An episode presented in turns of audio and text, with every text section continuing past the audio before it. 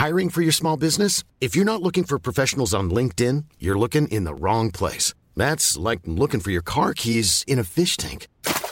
LinkedIn helps you hire professionals you can't find anywhere else, even those who aren't actively searching for a new job but might be open to the perfect role. In a given month, over 70% of LinkedIn users don't even visit other leading job sites. So start looking in the right place. With LinkedIn, you can hire professionals like a professional. Post your free job on linkedin.com slash people today.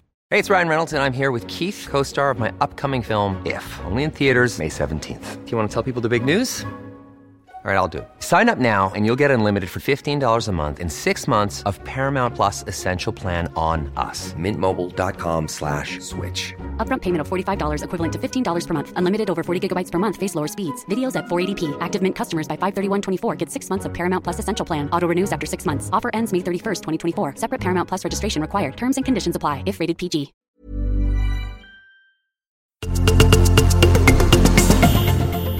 Imponerande 233 matcher i Grand Slam-turneringar vann den amerikanske hetsporren Jimmy Connors under sin karriär.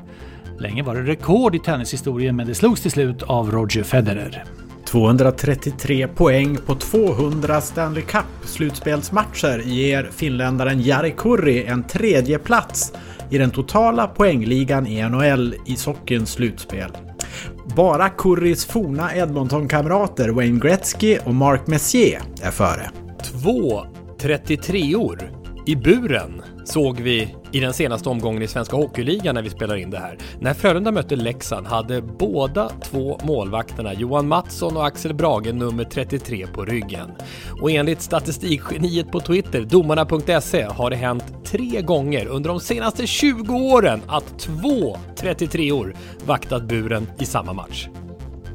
Det är i sanningen imponerande, nästan till rekordartad statistik som domarna.se har där. 233 som i 2 och 33 in i förlängningen avgjorde Daniel Sedin på pass från tvillingbror Henrik, deras sista hemmamatch i karriären för Vancouver Canucks. På årets 233 dag, skottåret 1968, i Ödeshög föddes Claes Klabbe Ingesson. VM-hjälten som så tragiskt lämnade oss 46 år senare. Claes Ingesson som ju också kärleksbombades i vårt avsnitt 149. Lyssna gärna på det om ni inte redan gjort det. Mm, men här och nu är det avsnitt 233 som gäller.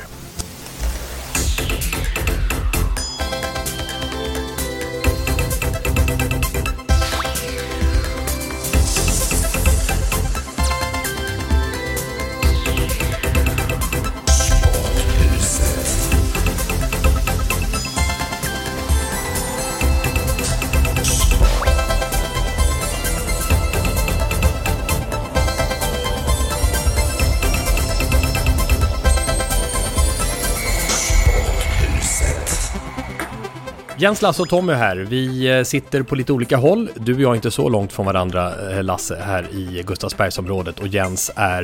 Eh, ja, nu är du i Malmö igen. Nu är jag i Malmö igen. Nu är jag dessutom eh, nyduschad, nyäten efter att ha varit ute på en liten löprunda. Jag håller på och försöker få in lite gärna sådana rutiner i min vardag och komma igång och få tillbaka åtminstone en liten del av löpsteget.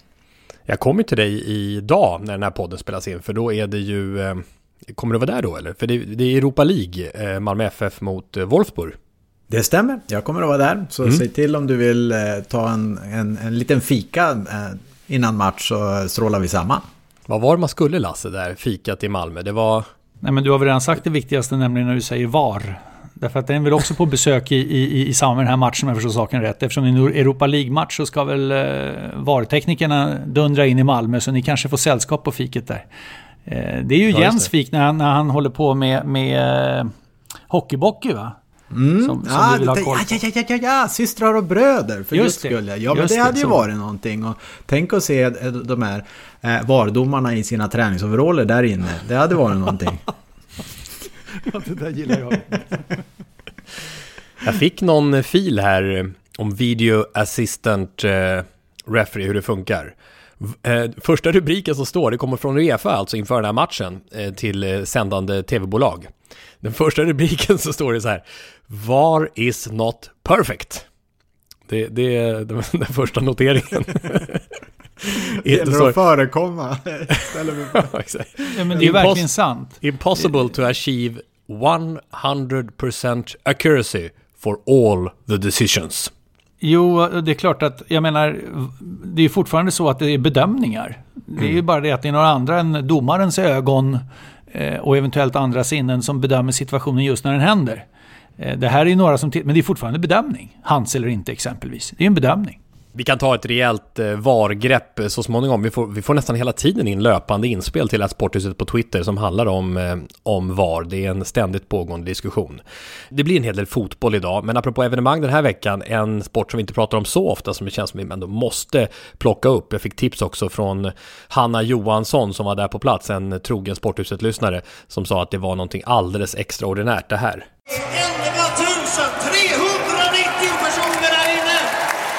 Ja, ni kanske hörde siffran. 11 390 åskådare. Det är ett nytt publikrekord för svensk landslagsbasket. Basket. 11 390 niorna. Ta in och vi är två av dem. Det är helt fantastiskt. Ja, du har ju själv spelat massor med landskamper, men att få uppleva det här. Ja, men det, här är något, det här är otroligt. Det här, jag har aldrig fått uppleva det här när jag har spelat, men att sitta här och få ta del av den här stämningen. Så Sverige kan då ta Alexander Lindqvist Lägger ut bollen till Ludde Håkansson. Han tar en lång trea. Ja! ja ni hör hela Globen jublar. Ja, men vilken trea! Han sätter Ludde Håkansson. Ja, det kan vara matchen det här. Ja, det är lite väl tidigt att ta ut, men... Eh... Han är glödhet. Ja, den där trean tar vi med oss från Globen. Det är timeout Turkiet. Sverige leder med... Eh, det var 76-65 va? Så att jag säger rätt nu. Det är svårt att tänka klart i detta oväsen som Globen bjuder på. Ja men vad häftigt. Eh, nytt publikrekord för svensk basket med över 11 000 åskådare, vilket är eh, fler än 3000 bättre än det tidigare publikrekordet och Sverige besegrade alltså stornationen Turkiet. Ni hörde Ludde Håkansson där som eh, var, var eh, bästa svenska poängplockaren och Peter Sundqvist och Nina Baresso i, i Radiosporten. Det är lite volleyboll eh, 89-vibbar som jag förstår i Globen, en, någonting som vi kärleksbombade för en tid sedan med den här häftiga matchen som plötsligt dök upp. Du är gammal basketkommentator Lasse. Jag har faktiskt kommenterat basket, ja, det är alldeles rätt, i början på min, eh, när, när radio, för Radio Stockholms räkning eh, 1988 blev jag ivägskickad till eh, Thessaloniki och kommenterade Aris mot Södertälje Basketbollklubb. Det blev väldigt många poängseger för Aris i den där matchen, kommer jag ihåg. Men jag har säkert pratat om det i podden förut. Eh, basket är en häftig sport. Det händer mycket. Ni, alltså det vet vi ju alla, det kan ta väldigt lång tid att spela de avslutande. Kommer när man satt som programledare i Sportextra och så hade man hockey och fotboll och, och handboll och sådär. Och så en basketmatch också.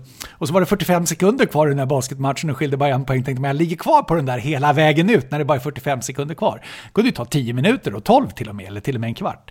Eh, men basket är en härligt fascinerande sport och jag gläds verkligen åt framgången för svensk basket basket väl värden. Verkligen, och en, en personlig favorit måste jag säga i Nina Baresso som, eh, som expertkommentator som jag tycker är väldigt, väldigt skicklig på basket men, men också att använda hela sin personlighet i, i den här expertrollen på ett ärligt, rakt och okonstlat sätt. Vilket jag tycker är hon bara är sig själv rätt upp och ner eh, och eh, förmedlar kunskap och gör det med en pondus. Lika bra om det vore dambasket som om det vore herrbasket och eh, med ett härligt skönt självförtroende utan att på något sätt vara dryg. Så henne gillar jag skarpt. Hon, hon spelar väl fortfarande va? Eller hon, hon spelar för Alvik då comeback i högsta ligan vid 44 års ålder. Eh, så still going strong, eh, även som basketspelare då Nina Baresso. Eh, och ehm, ja, men det här är, kan ju vara lovande för Sverige också i det här kvalet, för det var ju länge sedan som Sverige var framme i ett stort mästerskap i basket. I OS har det varit enormt länge sedan, i EM tror jag det var kanske sju år sedan. Nu finns ju möjligheten. Hörni, Globen. Mm. Man, jag vet inte om man ska säga att basket är mindre idrott. I Sverige är det väl det. Eh, eh, men alltså jag har ju faktiskt varit med och arrangerat en, en eh, match i Globen som lockade fler än basketens siffra. Innebandy. Nämligen just det, innebandyns VM-final i maj 1996. 15 106. Det är speciellt när du som liten idrott kommer in i en sån stor maffig anläggning, vilket Globen eh, är fortfarande. Då var den ju, hade den ju bara funnits några år när vi var där 96. Men att som liten idrott komma in och, och, och känna hur folket vill ha det där och hur de dyker upp och när arenan så sakteliga fylls. Det är en oerhört häftig känsla. En oerhört häftig känsla. Så jag, som jag sa, jag gläds verkligen med svensk basket. Sporthuset 233 Ja, du var inne på löpningen där Jens, du ser vältränad ut. Uff, tack, tack, tack. Är du... Det är både löp, löp, löpning och gym eller? Ja, det är löpning och gym. Det, när man fikar så mycket som jag gör så måste man eh, både gymma och, och löpa för att eh, förtjäna den mängd av fika som jag stoppar i mig. Men eh, jag, jag, är på ett gym här i närheten av där jag bor. Eh, och har, har, håller på att varva upp här i... Nej, nej, nej, nej, nej, nej, nej, nej, nej. Du kommer ihåg Lasse, vad som hände senast? Jo, men det här blir man ju spänd på att höra. Eh, du, var det inte då du skulle ha elstötar på människor där? Jo, satt för länge i? Alltså jag måste vara liksom, det är någon trigger när jag kliver in på ett gym att, att eh, det, det slår på någon ökad adrenalinnivå eller vad det nu kan vara. För tidigare har jag ju irriterat mig på sådana som sitter och häckar på en maskin och liksom ockuperar den istället för att eh, låta andra få ta del av den och, och vara mer i rörelse. Det jag retar mig på nu, jag vet inte om ni känner igen er i, i, i det här, är eh, människor som gör gymmet till sitt hem. Eller till och med sitt kontor. Alltså, eh, alltså okej okay att du tar eh, eh, mobilen med dig i gymmet för att lyssna på musik som du gillar bättre och vill träna till. Eller en podd om det är det som gör att liksom, träningen flyter på finare. Det är fine. Eh, att ta ett kort samtal, be få återkomma eller något i den stilen om någon ringer kan, kan jag också liksom tycka okej okay på den. Men att ta 10 och ibland 15 och ibland 20 minuters samtal. Det är inte okej. Okay. Alltså absolut inte okej. Okay. Och att göra det högt. Som att det blir för att dela med sig av hela sitt liv där i, i, i jobb eller privatlivet. Det är ännu mindre okej. Okay. Eh, och när det dessutom sker vid återkommande tillfällen, alltså då går jag bananas alltså. Eh, eh och nu vet inte jag liksom hur jag ska hantera eh, det här nästa gång eh, det, det, sker alltså. För jag kommer nog inte kunna hålla mig eh, och, från att gå fram och, och eh, lägga av en, en, eh, en härlig salva där. För jag, jag tycker...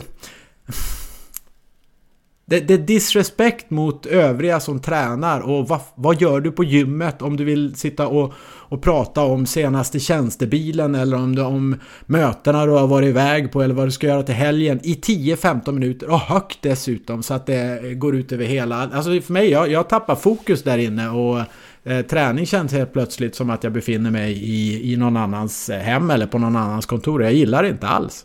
Men är det inte samma sak när, om, om vi till exempel tar en, en eh, busstransport, man sitter på lokalbussen, alltså kommunaltrafiken. Och folk pratar i sin mobiltelefon högt och ljudligt om precis sådana saker som du berättar här Jens. Man blir ju insatt i nästintill lite väl pikanta detaljer i folks privatliv. Som jag fullständigt skiter i. Ja, och jag gjorde som så här nu senast när det hände. Så gick jag och, och ställde mig typ en, en och en halv meter ifrån inte och stirrade personen rätt i, i, ögonen, men bara för att se om personen väljer att kanske prata lite tystare eller kanske inte prata alls eh, eller så. Men eh, det var bara att köra, köra på alltså. Och då känner jag så här, nej men eh, de här personerna kanske tycker om att vara lite grann där mitt i centrum. Att folk hör och att folk hör om eh, vad de har hittat på och inte och sådär. Och då irriterar det mig nästan ännu mer. Det där med att säga till, det kan ju sluta illa. Eller man, man, vågar ju inte riktigt tycker jag. Eh, men jag hade en situation på buss 474 in från, från Slussen ut till Farstadal, där jag bor. Eh, det är en resa på 20 minuter och mycket tidigt på denna resa så var det en person som tog fram mobilen och såg på någon form av film eller tv-serie. Eller vad säger man, mobilserie? Mm. Användarserie, ja. Fall, eh, och tittade då på någonting bla bla bla och det smällde och pangade och hade sig på en, en, en extremt hög volym. Vilket ju gjorde att alla, alltså det störde ju alla, liksom i, jag tror nästan i hela bussen, men i alla fall de som satt i närheten. Och jag satt eh, på andra sidan gången eh, längst ut, så fast en rad bakom om jag säger så. Och jag retade mig alldeles kolossalt på det här. Då kunde jag inte hålla mig längre. Utan då satte jag ner foten och lutade mig fram över den här personen på hyfsat nära håll ska jag säga. Eh, och uttryckte följande. Kan du möjligen höja lite? Jag hör inte riktigt!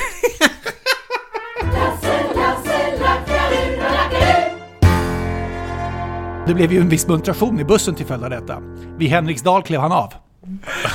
ja, men, alltså Lasse, det här, det här, är ju helt, det här är ju helt underbart. För att det är lite grann av den eh, tågan, eh, pondusen, eh, modet eh, som, som jag i de där sakerna, eh, eller situationerna kan känna att Eh, mesig svensk. Mm. Mesig svensk. Alltså lite sådär, nej men när vi, vi här ska... Eh, konsensuslandet. Nej, jag vet inte vad jag ska kalla det, men i alla fall så eh, cred till dig. Jag, eh, jag ska försöka efterleva, äh, äh, leva på ett liknande sätt här dagen efter och ta i små steg och se om jag kan lära mig lite Lasse-saker där. Vi ska ju prata om sport i podden, jag vet det, men jag måste ändå bara nämna att eh, den här, eh, de, Stadsgårdsleden och Slussen, de har stängt av där för biltrafik och alltihopa. De håller på med, de ska ju ta emot en bro. Och då har de kommit på idén att göra en bro från, från eh, Söd, eh, Södermalm då, som ska gå över till Gamla stan. Den är byggd i ett stycke i Kina. Och den är 140 meter lång. Och den ska alltså transporteras med båt då, detta sammanhållna stycke, eh, den, från Kina till Stockholm. Med och tillhörande coronakarantän då eller? Ja, det vet jag inte riktigt, men det verkar så därför att den skulle varit framme den 8 februari.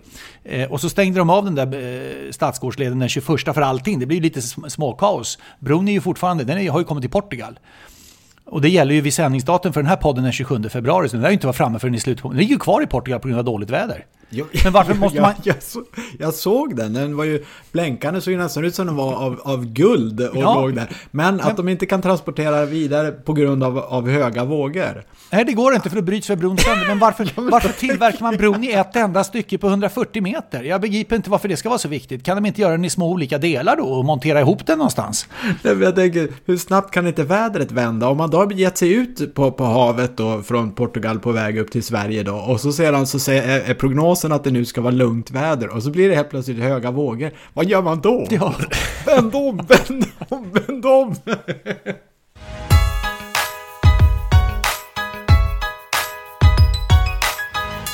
Högt i tak i sporthuset. Jon Dahl Tomasson, en eh, dansk fotbollslegendar får man ju säga som tillhörde landslaget mellan 1997 och 2010. Han gjorde alltså 52 mål på 110 landskamper. Det är alltså ja, i princip i snitt ett mål varannan landskamp för Danmark. Oerhört imponerande. Eh, och många storklubbar har han ju representerat. Han har varit i Milan och Stuttgart och Villarreal, Feyenoord, Newcastle. Och nu har han tagit sig an Malmö FF som eh, huvudtränare och första matchen för honom i riktigt tävlingssammanhang, man får säga så, i form av Europa League, den första matchen borta mot Wolfsburg, eh, slutade med förlust 2-1 och när den här podden kommer ut så är det alltså returmatch som, eh, Eh, en match som jag ska kommentera förresten ikväll. Eh, och då så tänker jag så här, efter att ha sett den första matchen nu också, att ehm, det är, han släpper, han släpper loss. Han släpper loss detta MFF. Dels kanske då med själva ledarstilen jämfört med Ove Rössler som eh, höll ganska hård stil mot spelarna. Att släppa loss också spelmässigt med en offensiv satsning såg vi också på den uppställning som Malmö FF ställde upp med i den första matchen som ju var anmärkningsvärd. Där man då plockar in eh, ja, tre, fyra i princip anfallsspelare. Marcus Antonsson, Isak Kiese nyförvärvet, Anders Christiansen, likaså Tröjstason och Adi Nalic eh, som är ny i de här sammanhangen. Så egentligen fem jättestarka offensiva element i en bortamatch där mot Wolfsburg ser ut på ett helt annat sätt än eh, det som Ove Rössler använde sig utav. Och då kommer jag tänka på det som eh, vår gäst Marcelo Fernandes hade uppe i podden i förrförra avsnittet. Varför ska vi alltid ha en sån här mindervärdighetskomplex och tänka, ja ah, men vi är lilla Sverige, vi måste försvara oss i två block, eller förlåt, tre block, fyra, fyra, två. Ha motståndarna framför oss, utanför oss. Vi vet att vi har starka innebackar i luftrummet, en, en mål. Eh, alltså jag, tycker jag tycker vi måste kunna brösta upp mycket mer. Så nu känner jag att det här är ett spännande experiment. Och en ständigt ifrågasatt eh, sak inom svensk fotboll som gäller landslaget, som gäller klubblag. Kan svenska lag lyckas på högsta Europanivå genom att släppa loss offensiven? Eller handlar det om att det är en strukturerad defensiv organisation, disciplin som ska leda oss eh, och svenska lag till framgångar? Det som händer ikväll kan bli en eh, liten vattendelare kanske för hur vi ser på det. Om Tomassons supersatsning offensivt fungerar så kanske det kan vara ett riktmärke att gå efter Annars, Nej, det är Ove Rösslers stil som han hade och många, många med honom för att lyckas eh, ta sig fram till riktigt stora framgångar i Europa.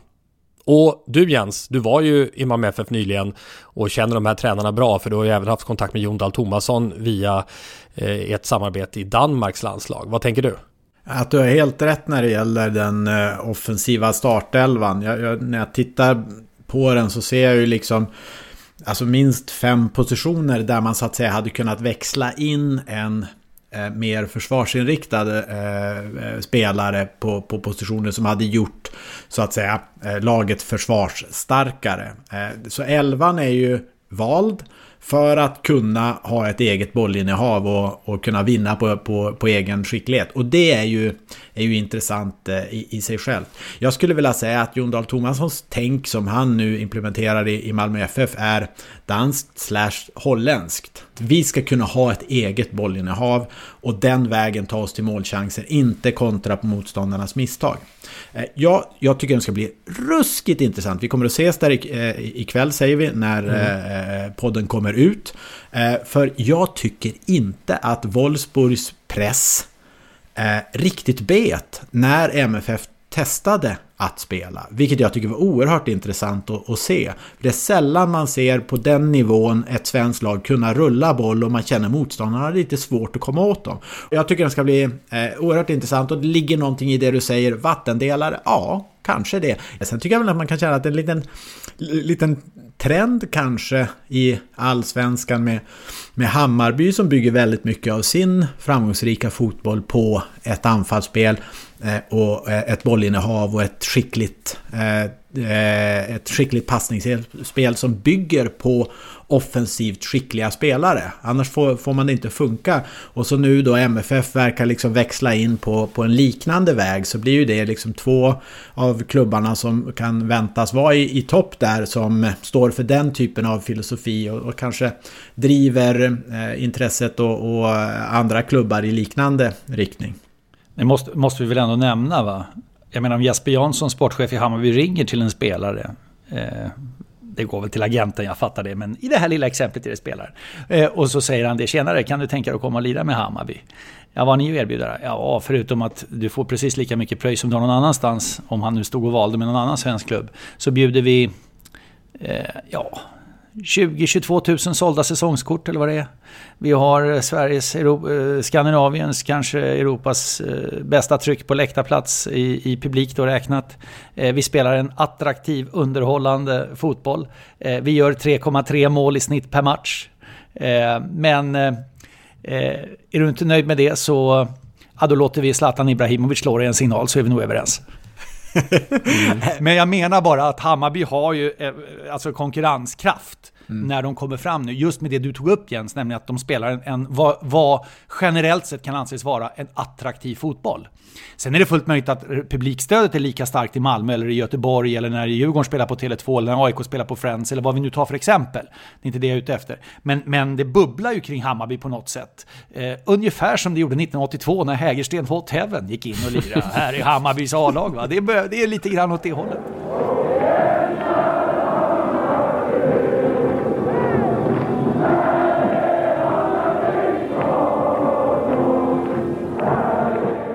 Ja, mot IFK Göteborg som då vann eh, Uefa-cupen, apropå eh, svenska klubblag i, eh, i toppskiktet av Europa som det var på det sättet. Den 10 maj på Tele2 Arena, då eh, gissar jag också att Ibrahimovic kommer vara på plats. Nu måste jag fråga Jens, du, vi har ju haft det här så, ja. några gånger. När vi, när vi till exempel reste och, och jobbade ihop och så kom vi ut på en arena någonstans och så fick vi sällskap till exempel i en taxi eller vi fick i pressrummet av danska kollegor. Och jag, jag fann mig själv hela tiden att sitta, du såg nog det Jens, med ett otroligt fånigt leende, för jag fattar ju inte vad de säger. Alltså jag, och du sa till mig, mm, Lasse, du måste, du, du, du, ta inte ord för ord Lasse, sa du. Utan du ja. sa du ska lyssna efter sammanhang. Oh, jag ska, oj, oj, oj, oj. Och så, så gick det ett par matcher, så satt det där igen. Och då satt jag med samma löjliga fåniga leende och lyssnade efter sammanhang och fattar fortfarande inte. För jag förstår inte danska. Jag glömmer aldrig när vi hade eh, fotbolls-EM 2000 eh, som delades mellan, mellan eh, vad vi då kallar för Holland och Belgien med huvudkontoret i, i eh, i Amsterdam. Och vi delar kontor med danskarna. Ja, det är mitt livs värsta, det är hemskt alltså. Jag kunde inte ha en, Henrik Brandt hette han chefen där med skägg. Och han pratade, han var så trevlig och han var säkert rolig också för han hade ett bullrigt skratt och många andra skrattade när han hade pratat. Jag förstod ingenting. Och då kommer det här med att när Jon Dahl Tomasson intervjuas, det var väl ni som gjorde det på, i samband med någon match på, mm. på Discovery va? Mm. Så gjordes den på engelska. Och då blev Malmö-fans eh, och, och Malmö-media och, och, en del runt Malmö som jag förstod det irriterade och menade på att man, man chikanerade, såg ner på Jon Dahl Tomasson för att man inte gjorde intervjun på danska. Är jag konstig? Är jag konstig, tycker du det Jens? Är jag, är jag, är jag flummig kanske? Nej, alltså det, det är klart, är du är du van att höra danska rätt, rätt ofta så, så lär man sig och, och förstår det ganska bra.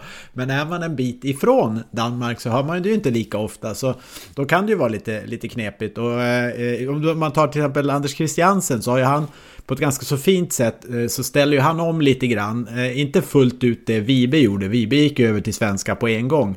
Men pratar en danska som är lättare för svenskar att förstå. Det kommer nog, eh, tror jag, Tomasson att göra med tiden också. Och, jag, hade ju en dansk tränare i, Viggo Jensen.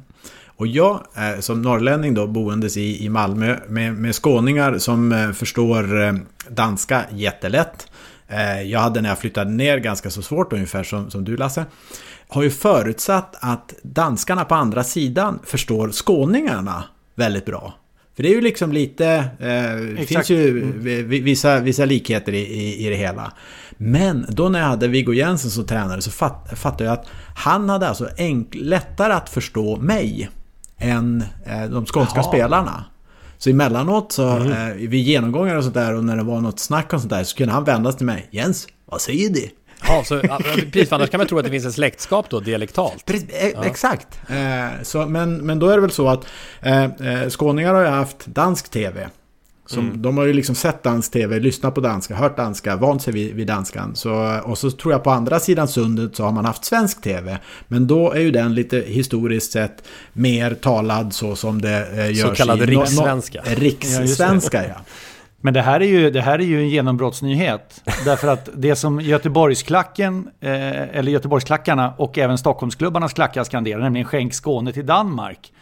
Då brukar väl skåningarna svara ja tack gärna. Men i alla fall, skänk Skåne till Danmark. Det ska alltså istället vara skänk Västerbotten till Danmark, för ni talar ju samma språk. Det var en nyhet. Men jag såg nu att eh, på förra matchen här då så hade ju Discovery och Dplay ändrat sig då. För här har, nu, måste, nu får vi känna lite på det här bara. Jag ska spela upp här och se hur det låter här från Jondal. Man ska alltid vara sig själv som människa. Du, du, ska stå där, du ska stå där nära. Uh, og så skal du beslutte ud for, ud, for, ud for de kvaliteter og kompetence, menneskerne omkring har en, uh, dem du skal lede. Og du kan gøre det på forskellige måder, når du kommer ind i en ny klub. Du kan tre, fyre 3-4 folk. Bum, fyre 3-4, smider 3-4 væk. Eller du kan komme ind lidt lunt og se, observere og langsomt dreje på knapperne. Hänger du med Lasse eller? Nej men det där låter ju för mig som uh, den här klassiska Hasse och Tage-sketchen när han är fotbollstränaren Bob Lindeman. de andra de kör, du vet, de har det här systemen, olika system. Jag vet inte om du känner till det, 4-4-2 och 2-4-4, 5-3. Vi har ett annat system som är 5-4-3, 8-9-6, 8-1. Hur då? Ja, det är numret till Lisas massageinstitut. Ja, ja, så vi har, ja. Vi går dit före matchen. Ja. ja. Det är väldigt bra. Men, men Bob Lindeman, det måste ha anspelat på Bob Houghton va? Ja, det var väl den tiden på 70-talet. Mm. Och då ja. tänker jag på uh, Bob Houghton och Roy Hodgson som ju på något sätt ändå skapade den här uh, fotbollen då, press och understödsfotbollen. Som kanske är det som skapade IFK Göteborgs fram, eller det var det som skapade IFK Göteborgs framgångar med Svennis och så vidare. Eh, och som är det då eventuella paradigmskiftet för att sy ihop det här. Jon Dahl Tomassons helt annorlunda fotboll än det. Den nederländska touchen, den danska touchen, jämfört med den här klassiska svenska modellen kanske, alla Jan Andersson också, att det är där vi har också en, en kamp mellan de här stilarna. Och det är den kampen som ska bli spännande att följa framöver och där kanske då eh, den här eh, matchen ikväll kan bli en liten eh, värdemätare för om det här funkar på Europanivå med svenskt spelarmaterial, i grunden svenskt spelarmaterial. Vad säger ni? Vad säger ni? Vad säger ni? Vad säger ni? Vad säger ni? Vad säger ni? Vad säger ni? Ja, men vi har sagt det förr. Vi har Sveriges bästa podd-research-redaktion i form av er lyssnare. Och ni kan ju vägarna till oss. Sporthuset Podcast heter vår hemsida där ni kan skriva lite längre. Vi tar emot allting, svarar på en del, tar upp en del i podden. Allting är välkommet. Och sen Sporthuset Podcast heter vi också på Instagram och at Sporthuset på Twitter. Och just på Twitter händer mycket när det gäller ehm, eh, tankegångar kring våra avsnittsnummer och här de som tog sig hela vägen fram till etern. Henrik Eneroth, Rolf Urby, Emil Nilsén, Tobias Svensson, David Eriksson, Mats Jonsson och så då, som var inne på tidigare, domarna.se. En frågeställning här också eh, riktar sig kanske i första hand till dig Jens, från Thomas Askenberg som är någonting så unikt väl som en Hammarbyare som bor i Estland. Eh, Thomas skriver det att han har en liten fråga angående spelarexport till proffsligorna, eh, vad det betyder för allsvenskan. Han skriver jag tycker mig se att det är svårare för svenskar att sticka ut på lyckosamma äventyr i Europa än vad det var förr. Är det så, tror ni, att unga talanger kan lämna, men om man är lite äldre så ser det tuffare ut? Tänker på till exempel Mohamed Tankovic, Kalle Holmberg, Jesper Karlström till exempel, som är i 25-årsåldern. Och gör den här hårdnande konkurrensen i fotbollsvärlden att vi kan behålla bättre spelare i allsvenskan? Och om det är så, blir det då i förlängningen ett ekonomiskt hot mot allsvenskan då man inte kan sälja lika många spelare och därmed så minskar pengarna, kapitalet i svensk fotboll. Vad säger du Jens? Utländska klubbar resonerar nog generellt sådär så att de är beredda att riska lite mer eh, när det gäller en ung spelare. Eh, för den spelaren behöver inte vara helt färdigutvecklad för de ser liksom att de själva kan forma och utveckla den här spelaren. Därför så är det generellt sett skulle jag tro så att de är intressantare av den anledningen. När du kommer upp i mellanålderssegmentet så måste spelarna helt enkelt vara mycket bättre för, äh, äh, än vad en ung spelare behöver vara mm. för att kunna ta sig ut. Äh, och, och, eftersom det är en hårdnande konkurrens och, och svårare att ta sig ut och lyckas helt klart i alla fall att allsvenskan är en säljande liga och det är viktigt att sälja spelare. Jag vet till exempel MFF har ju haft bekymmer med det. Deras senaste sålda spelare av format var väl egentligen Mattias Svanberg tror jag. Som gick för en 40 miljoner och sånt där va. Eh, men behöver sälja fler spelare. Det behöver säljas fler spelare. Man måste få fram unga spelare som är säljbara för att få ihop ekonomin. Jag såg MFFs eh, eh, bokslut här va, årsredovisning. Då gick de ju, eh, ja de drog in 100 miljoner på Europaspelet men sen blev det 16 miljoner då Eh, i resultat eh, efter allting, eh, de kostnader som är då. Så, så det krävs att man säljer spelare helt enkelt. Och, men noterbart apropå det en sån som Jesper Karlström som nämndes här, så alla trodde ju att han skulle försvinna från Djurgården ut på proffsäventyr och han är ju 25 år. Men nej, det blev att han stannade i allsvenskan. Jag tycker på uppsidan så finns ju trots allt att eh, i så fall så bidrar det ju till en ökad kvalitet i allsvenskan och det ser vi ju gärna. Jag är olyckan, Ole Dolyckan. Obi-dobi-dobi-dobi-dolyckan. Krasch och bang-lyckan. Gnissel och pang-lyckan. Så akta er för mig, annars händer en grej. Olyckspåsen i sporthuset. Ja, din dotter, en av dina två döttrar, eh, Frida, drog ju olyckspåseämnet eh, senast. Mm. Och det var alltså Örebro SK nedflyttning som blev hela grejen. Och då ringde du mig ett par dagar senare och sa så här, det är för himla märkligt sa du. Jag ska till Örebro. Och då har jag fått en idé. Berätta om vilken idé fick du? Ja, men det var... Jag fick hjälp också av en lyssnare som heter Anton Elfström som tipsade om namnet Elena Lövholm som jag känner till mycket väl och en journalist i, i Örebro som har ehm, varit på det här ämnet en hel del genom åren. Eh, väldigt duktig journalist. Och, ehm, och dessutom var det ju flera av våra lyssnare som överhuvudtaget hade tipsat om hela ämnet Örebro. Men, men jag skulle då till det här Gustavsviksbadet, eh, där de har ett eh, fenomenalt äventyrsbad. Och det suktade ju mina döttrar, så det var helt oberoende av varandra så råkade det här sammanfalla. Hur var det där badet förresten? Vad blir det för recension på det när ni nu är hemma?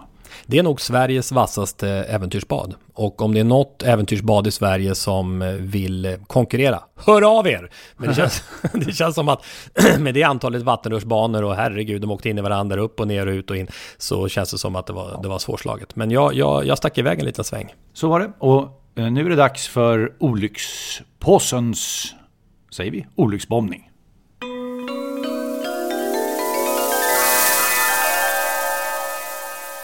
Ja, men nu har jag tagit mig till eh, Närkes Allehandas redaktion på Klostergatan i Örebro. Och här för att prata med en journalist som eh, arbetat Eh, mycket, i alla fall i efterdyningarna till det som var det historiska beslutet som Svenska Fotbollförbundet tog i eh, november 2004. Sen var det överklagande och så, men initialt i november 2004. Att Örebro SK inte beviljades licens för spel i Allsvenskan 2005. ÖSK därmed den första och fortfarande här i början av 2020 den enda klubb som degraderats ur allsvenskan av ekonomiska skäl. Hej eh, Elena Lövholm! Hej! Ja, vi sitter här på Närkes Allehanda och eh, ja, du är ju prisbelönt som årets lokalsportjournalist för några år sedan. Vad är det som gör dig så poppis? ja, ja du, jag tror att eh, när jag började jobba som sportjournalist så var det under en period där det var väldigt aktuellt med den här debatten mellan supportrar och media. Att mm. fotbollssupportrar framförallt kände sig väldigt eh, utpekade på ett orättvist sätt av media. Att det bara är stök och bråk och huliganer. Och jag tog en ganska aktiv roll i den diskussionen. Sen har jag också varit ganska närvarande i de forumen som talar till fotbollssupportrar nu för tiden, poddar, Twitter och sådana mm. här saker. Så det, det är väl någonstans där som det kanske kommer ifrån. Och i dessa tider när turerna gått fram och tillbaka om Östersunds fotbollsklubb eh, så känns det högaktuellt också. Apropå det vi drog ur olyckspåsen senast. Örebro SK nedflyttat. Eh, ÖSK som då hade blivit åtta i serien 2004 och flyttades ner eh, till superettan. Sen blev de kvar i superettan där i ett par år. Om vi ska summera det här, vad var det som hände egentligen? Bakgrunden till allt det här, det var ju att ÖSK i flera år hade haft en dålig ekonomi.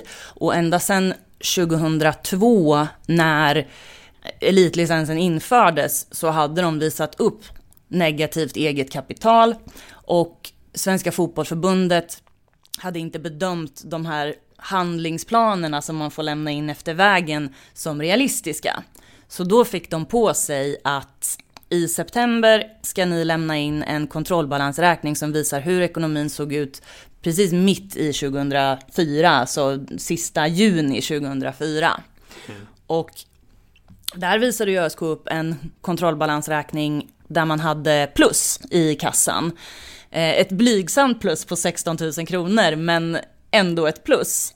Så att det är där man ska, man ska inte missta sig att de visade upp att de hade minus, utan det var licensnämnden som gjorde bedömningen att den här kontrollbalansräkningen underkänner vi, ni har egentligen minus. I, i första hand så, så hänvisade de till en affär som ÖSK hade gjort med ett, ett bolag som heter Spelarinvest. Ett sånt här tredjepartsägarbolag.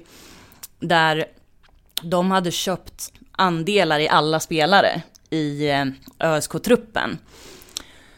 Och det ska man ju veta att det var en, en räddningsaktion för ÖSKs elitlicens. Det var inte så att det här avtalet bara råkade skrivas just då, utan det var för att de skulle klara elitlicensen. Men licensnämnden menade att eh, det var bokfört på ett inte korrekt sätt, mm. den, det här avtalet. Så då sa de nej, ni får spela i superettan och det här gick vidare då till eh, appellationsnämnden.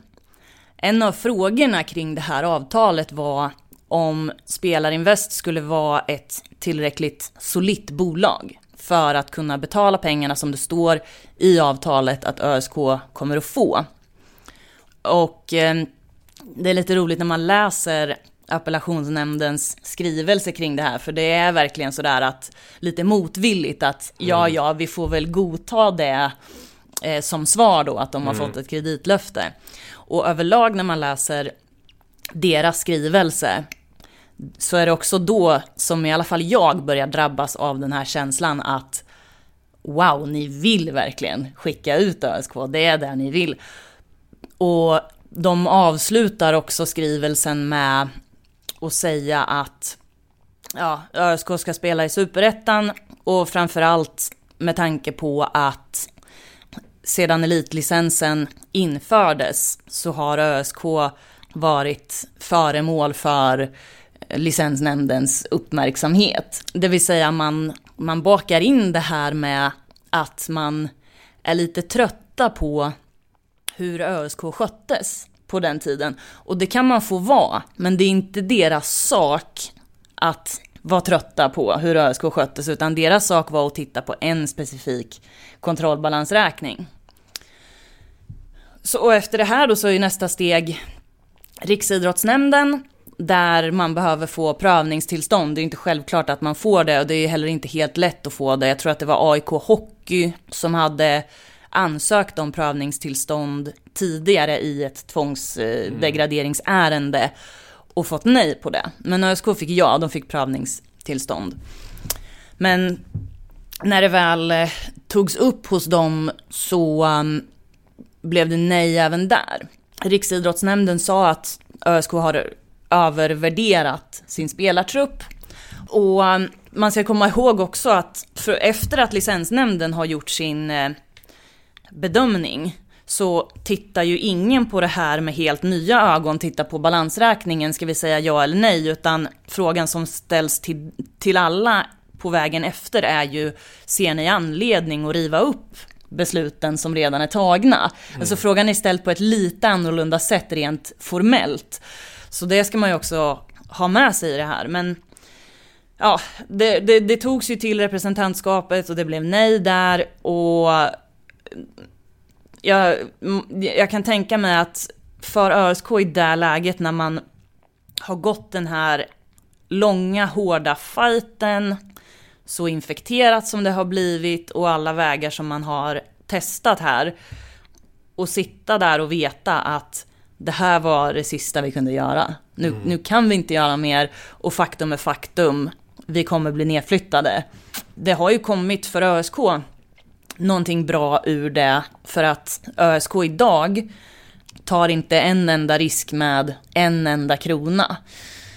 Men sättet det gjordes på känns fortfarande inte som att folk tycker att det var helt okej. Okay. Där vi sitter just nu på Närkes Allehanda var också i epicentrum senare när det handlar om förbundsordförande Lars-Åke Lagrells roll, eller hur?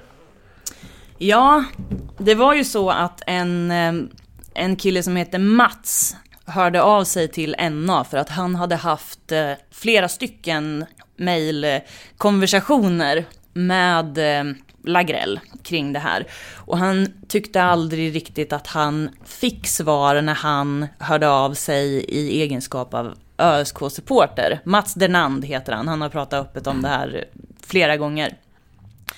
Han eh, bestämde sig då när han hade fått eh, korta, formella och inte särskilt informativa svar från Lagrell att eh, utge sig för att vara någon annan, helt enkelt. Så han hörde av sig och skrev istället i eh, rubriken Stå på er mot Örebro. Så han utger sig för att vara en person som är trött på ÖSK och vill ha ut dem. Och får helt plötsligt en annan ton i svaren från Lagrell. För det första så svarar Lagrell Hej min vän eh, i, i första mejlet. Och um, Mats har ju då frågat honom vad tror du hade krävts av ÖSK för att rädda sig kvar efter så många år av vanskötsel? Och Lagrell skrev då att det hade krävts en helt annan inställning och att det ÖSK behöver är en genuin gammal hederlig fotbollsledare. Och det här är liksom väldigt konstigt och subjektivt svarat av honom och det är precis som Mats påpekar i, i första intervjun som han gjorde med NA kring det här att det enda rimliga svaret från Lagrell på den frågan det är ju såklart att de skulle ha visat upp en korrekt kontrollbalansräkning. Mm. Och det här är ju också en sån sak som, som eh, bidrar till att man, man känner att de är trötta på hur ÖSK sköts. De, ÖSK borde ha letts på ett annat sätt, haft en annan inställning. Alla de här mjuka värdena som förbundet inte har någonting med att göra egentligen. Han gör en klassisk journalistisk metod som kallas wallraffande som handlar om att man utger sig från någon annan och får he helt, plötsligt helt andra eh, uppgifter. Helt andra uppgifter och eh, det, ska, det allra snällaste man kan säga om Lagrell i den här härvan det är ju att det är oproffsigt av honom att skriva de här sakerna ska man vara lite rakare och med vad jag faktiskt tycker så, så känns det avslöjande för hur stämningen uppe på förbundet var kring ÖSK. Mm. Att man var så trötta på dem. Mm. Och eh, jag, jag, såg Lagrell hade något uttalande efteråt att det här är den falskaste människa han, han, har mött då när han, när han blev pressad kring, kring det här. Men jag menar det är ju många klubbar som såklart som har haft ekonomiska svårigheter och när man stöter på som jag har gjort också under mina år ÖSK-supportrar så tycker jag det där är den tuffa bitterheten över det som man har upplevt då att men, men titta på dem då och dem då och dem då. Varför vi och ingen av de här andra? Du som Elena som verkar och, och bor här i stan, sitter den taggen kvar eller? Den sitter kvar. Ja. Det, just precis nu i dagarna så är det exakt 15 år sedan som ÖSK fick sitt allra sista nej. Och där hela den här historien var slut för ÖSK. Och eh, jag träffar aldrig en ÖSK-supporter som har glömt och förlåtit. Mm. Man har ju sett många klubbar sedan dess har dålig ekonomi, men det jag upplever är att man i mycket större utsträckning godkänner de här handlingsplanerna än vad man kanske gjorde i det här fallet. Och eh, att man inte kommer till det här skedet som ÖSK kom till, att man faktiskt ska titta på en, en sista kontrollbalansräkning innan man tar ett beslut. Mm. Det upplever inte jag händer speciellt ofta. Och som jag sa, ÖSK idag har ju blivit skrämda av det här.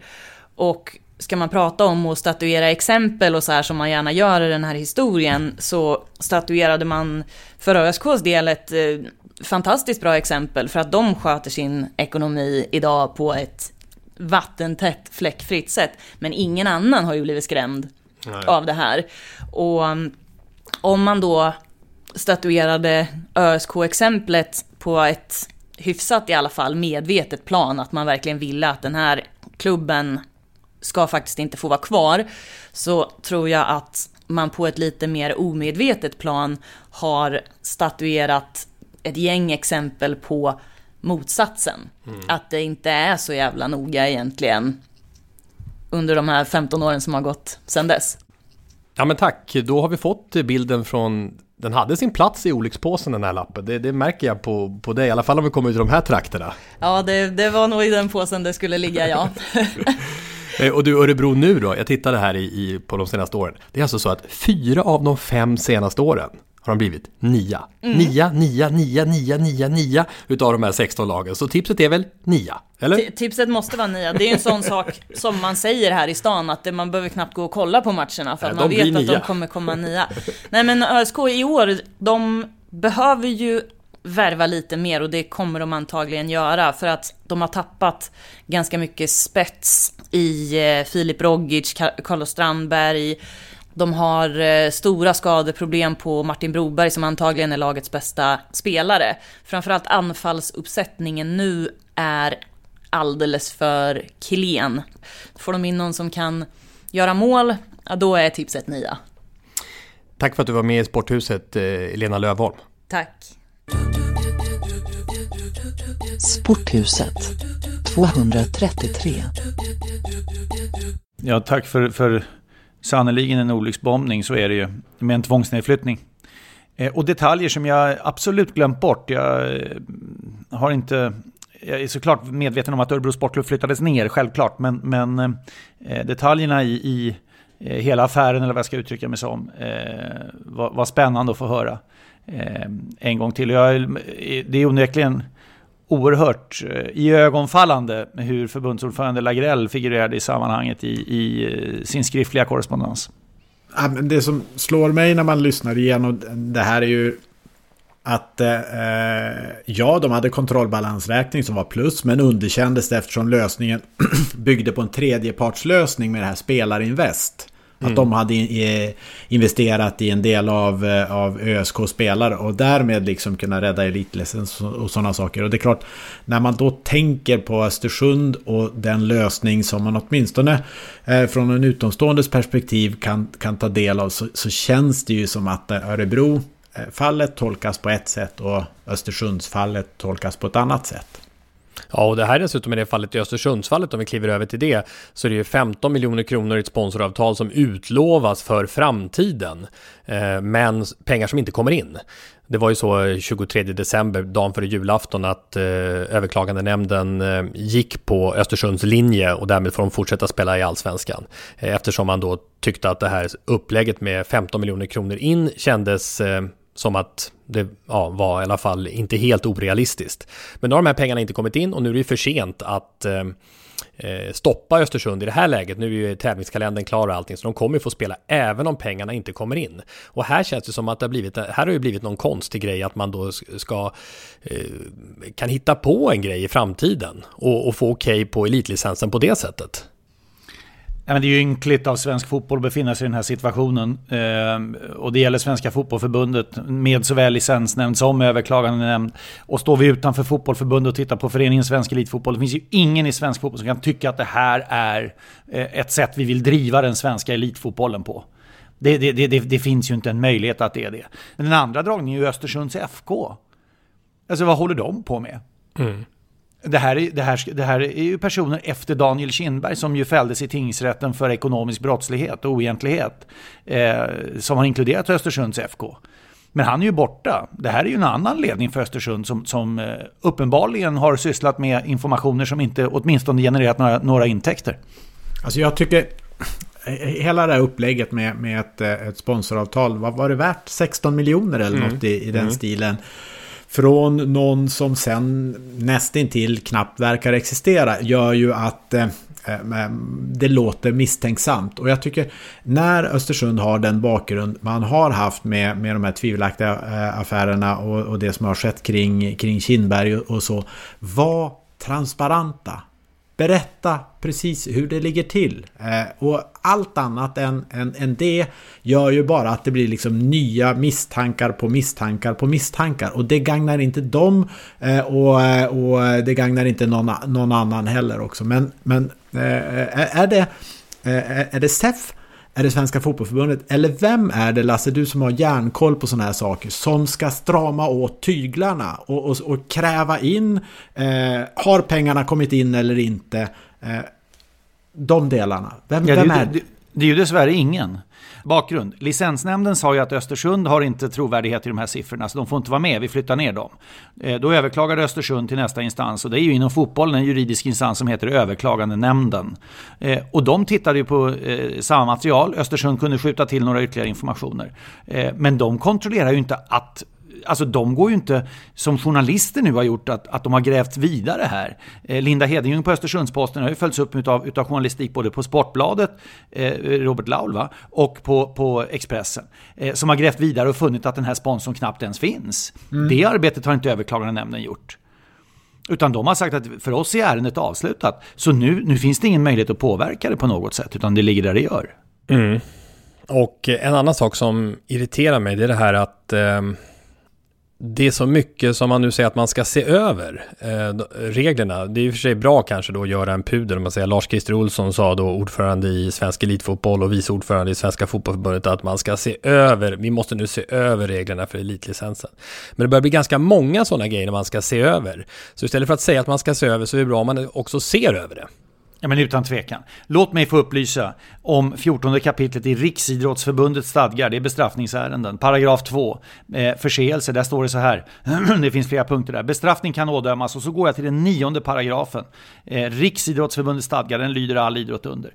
Eh, bestraffning kan ådömas. Den som genom osanna uppgifter eller på annat sätt vilselett eller försökt vilseleda eller utövat otillbörlig påverkan mot funktionär eller annan enskild person, förening, annat organ inom RF eller idrottsaktiebolag i eller för vederbörandes idrottsliga verksamhet. Jag skulle vilja höra fotbollens företrädare säga så här. Östersunds FK, hela, hela styrelsen som har lämnat de här uppgifterna, vi undrar stämmer verkligen de här? Jag vill se en anmälan under paragraf 14.2.9. Eh, har någon lämnat osanna eller på annat sätt försökt vilseleda eller lämnat vilseledande uppgifter. Det kan prövas i idrottens eget regelverk. Jag hör ingenting. Från kansliet i Solna vid Friends Arena hörs banne med ingenting annat än tystnad.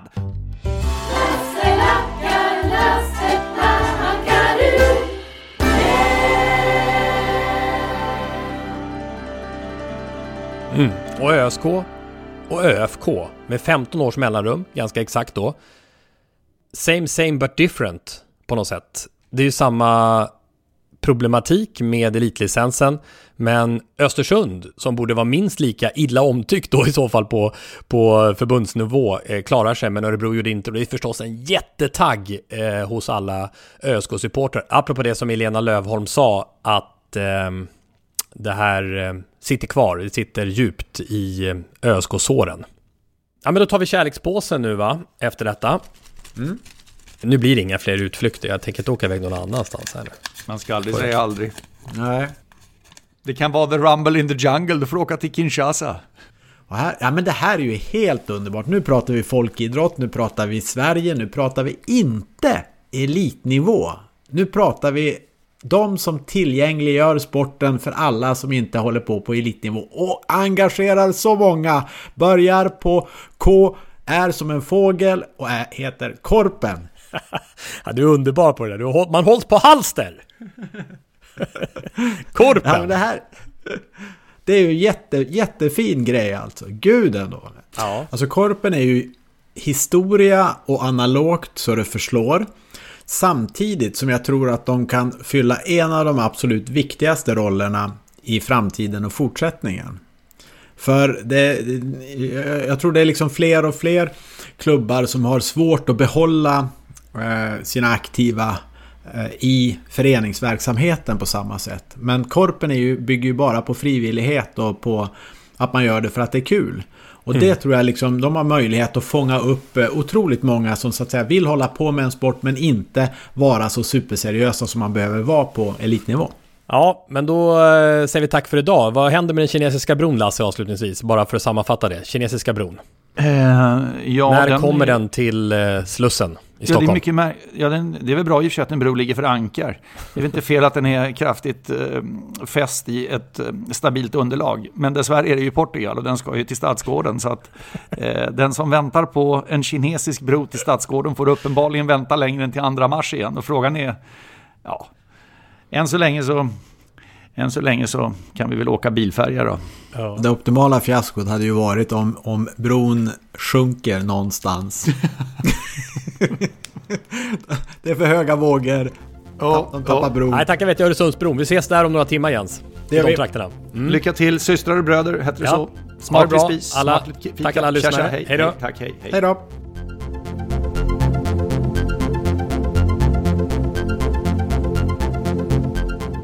Sporthuset produceras av Tommy Åström och Martin Söderberg. På webben sporthusetpodcast.se Jinglar gjorda av sånggruppen Sonora, Patrik Oman, Jonas Jonasson och Albin Blomgren. Hörs nästa vecka, Jippi.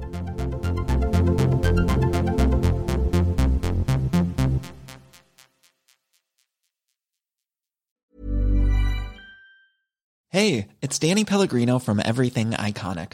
Ready to upgrade your style game without blowing your budget? Check out Quince. They've got all the good stuff shirts and polos, activewear, and fine leather goods, all at 50 to 80% less than other high end brands.